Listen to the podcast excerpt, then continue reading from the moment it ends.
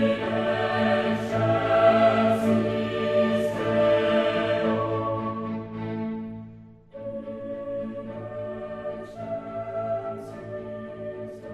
comprendere il cuore del Vangelo occorre che ascoltiamo prima cosa ci dice la lettera di San Giacomo.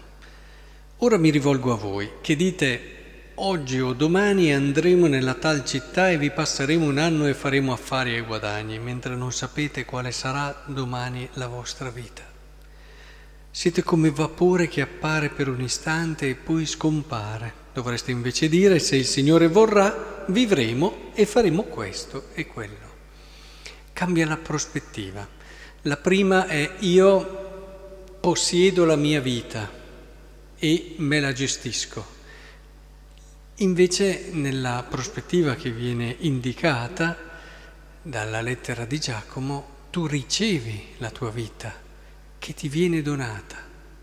È lo stesso cambio un po' di prospettiva che si vede nel nuovo rito del matrimonio, quando eh, si è sostituito io prendo te, che dà più l'idea del possesso e della conquista, con io accolgo te come mia sposa, e che invece evidentemente dà il messaggio del dono. Questo è proprio l'atteggiamento interiore essenziale vivere ogni giorno come un dono.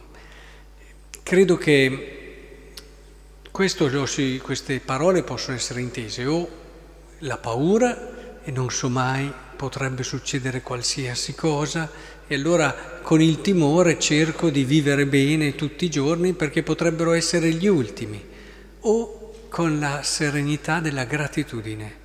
Ogni giorno è un dono meraviglioso, è un di più.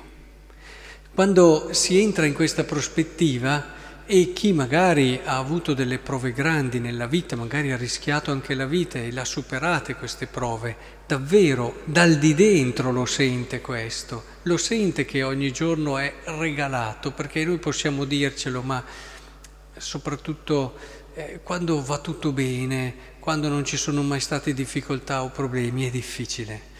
Magari lo si capisce con la testa perché si ha una bella sensibilità e una buona intelligenza, ma eh, il vivere davvero come un regalo ogni istante, ogni minuto che passa, con quell'atteggiamento che non ha la pretesa, la pretesa è terribile, la pretesa è terribile nella vita di coppia perché è una vera e propria malattia della coppia, ma diventa terribile anche nei rapporti con la vita quando uno comincia a pretendere dalla vita, pretende la salute, pretende quest'altra cosa, pretende quell'altra cosa, ecco che tutto comincia a diventare, come dire, piccolo, estremamente piccolo, perché uno lo ripiega su se stesso.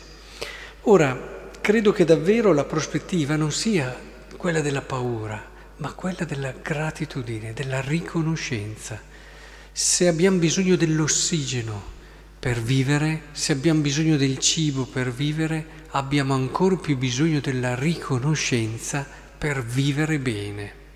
Non può vivere bene, non può vivere in modo pieno chi non ha un cuore grato. E la gratitudine è anche il fondamento della libertà, perché senza la gratitudine non si è liberi, ma si avrà sempre un qualche rivalsa, un qualche pretesa, qualcosa che quando invece si è grati e c'è un cuore grato, si è liberi. Si è liberi anche di poter riconoscere che c'è qualcuno che non ti segue, che fa delle cose in nome di Gesù, come è successo nel brano che abbiamo appena ascoltato. Maestro, abbiamo visto uno che scacciava demoni nel tuo nome e volevamo impedirglielo perché non ci seguiva. È facile, a volte è diverso, non fa quello che facciamo noi, di conseguenza non può che essere negativo. Mentre invece quando, e sono tutte difese eh, queste, quando si è rigidi, quando si fa fatica ad accettare chi è diverso, quando si ha timore, paura che ti portino via chissà che cosa, ecco la logica del possesso. Quando invece sei nella logica della gratitudine, non hai timore che ti portino via qualcosa, ma ogni cosa è un dono, è un qualcosa in più e allora sei anche libero di vedere i doni degli altri che non ti portano via nulla, i successi degli altri che non ti portano via nulla, anzi, vissuti in uno spirito aperto nell'amore diventano anche tuoi successi e tuoi trionfi, perché nell'amore tutto viene condiviso. Capite allora che la gratitudine di cui parlavamo prima è anche la chiave per comprendere l'atteggiamento che ci insegna Gesù, questo atteggiamento di profonda libertà, di sguardo eh, limpido che ti permette di vedere la bellezza degli altri, la ricchezza degli altri, anche quando sono diversi da te, ti fa cogliere come possono ugualmente servire l'umanità, servire il bene con certe loro caratteristiche se vissute fino in fondo. Ecco, allora che il Signore ci aiuti a fare questo. E già, già da oggi, stasera, ringraziarlo per la giornata avuta, ma già da domattina partire con questo. Per questo è importante pregare. Uno prega al mattino, non perché semplicemente dice delle preghiere, ma perché la preghiera del mattino lo mette nell'atteggiamento giusto. Oggi è un dono meraviglioso. Tutte le persone che incontrerò, tutte le situazioni che vivrò, tutto il tempo che avrò, che non è per niente scontato, sono un dono meraviglioso che giorno dopo giorno il Signore ci insegni l'arte della gratitudine.